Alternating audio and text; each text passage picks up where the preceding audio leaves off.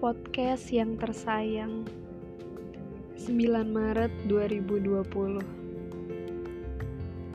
Saat kamu mulai pendekatan. Cinta datang tak pernah tepat waktu. Saat hari-hari sedihku mulai berlalu, perlahan kesendirian yang panjang terasa membosankan.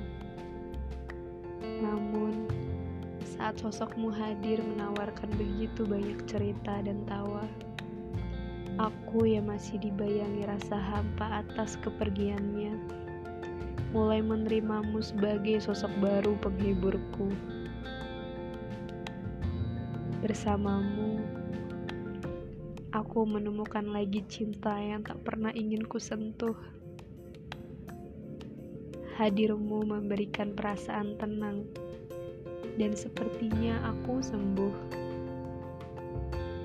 Perlahan namun pasti, kamu mengisi ruang kosong hati ini. Seperti biasa, aku mulai berekspektasi tinggi.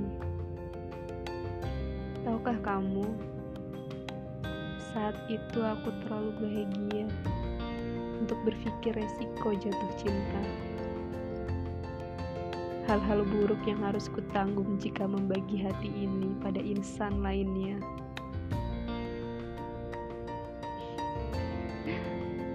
Aku baru saja merasakan bunga-bunga saat pendekatan. Sudah lama aku tak merasakannya. Kamu tahu, perasaan ini rasanya seperti ada kupu-kupu berterbangan di perutmu. Tolong, jangan menghakimiku. Aku hanya sedang merasa bahagia saja.